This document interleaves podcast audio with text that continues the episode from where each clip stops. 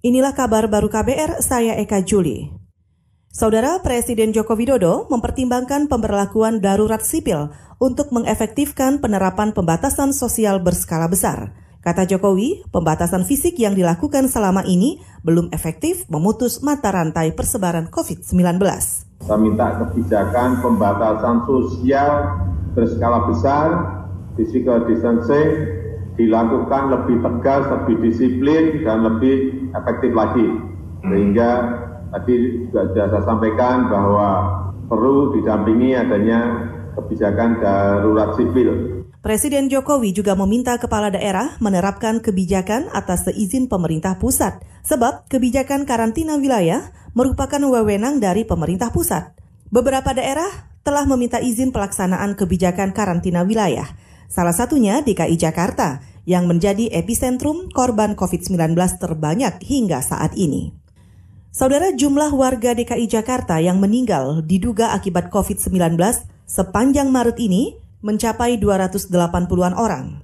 Gubernur DKI Jakarta Anies Baswedan mengungkapkan, angka itu didapat dari data dinas yang selama ini mengurus pemakaman jenazah. Menurut Anies, ratusan orang itu meninggal sebelum sempat diketahui status positif atau negatif COVID-19.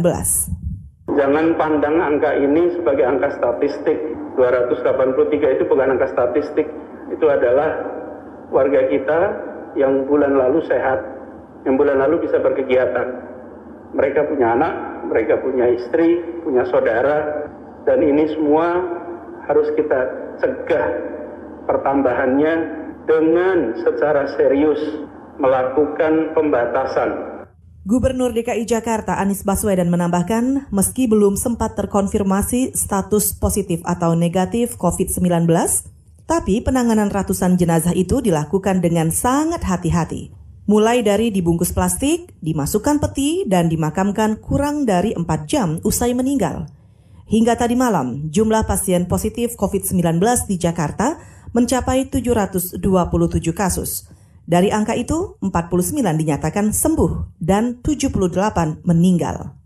Saudara, proyek kereta cepat Jakarta-Bandung dipastikan terus diselesaikan, meski terganggu pandemi COVID-19.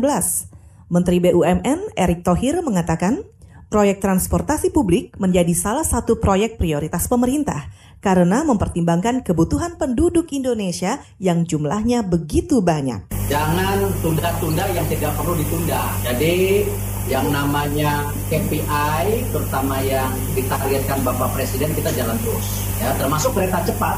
Ya, Cuman tentu pada saat ini karena kondisi daripada partner kita dengan negara Cina, tentu tenaga kerja asingnya belum bisa masuk, ya tentu pasti ada delay-delay.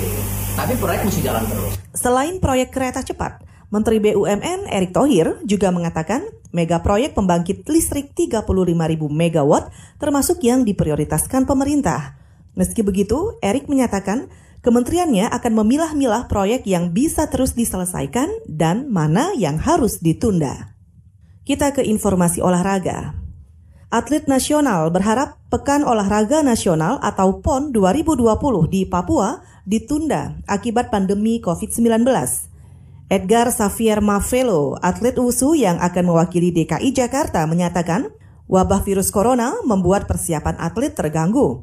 Menurut Edgar, latihan intensif persiapan PON terpaksa harus dilakukan dari awal sesudah pandemi COVID-19 berlalu. Sedangkan saat ini rata-rata atlet yang akan mengikuti PON menjalani pembatasan jarak dan mematuhi kebijakan tetap tinggal di rumah. Edgar juga menyatakan wajar apabila PON 2020 Papua ditunda, karena Olimpiade Tokyo 2020 saja juga diundur jadwalnya selama satu tahun.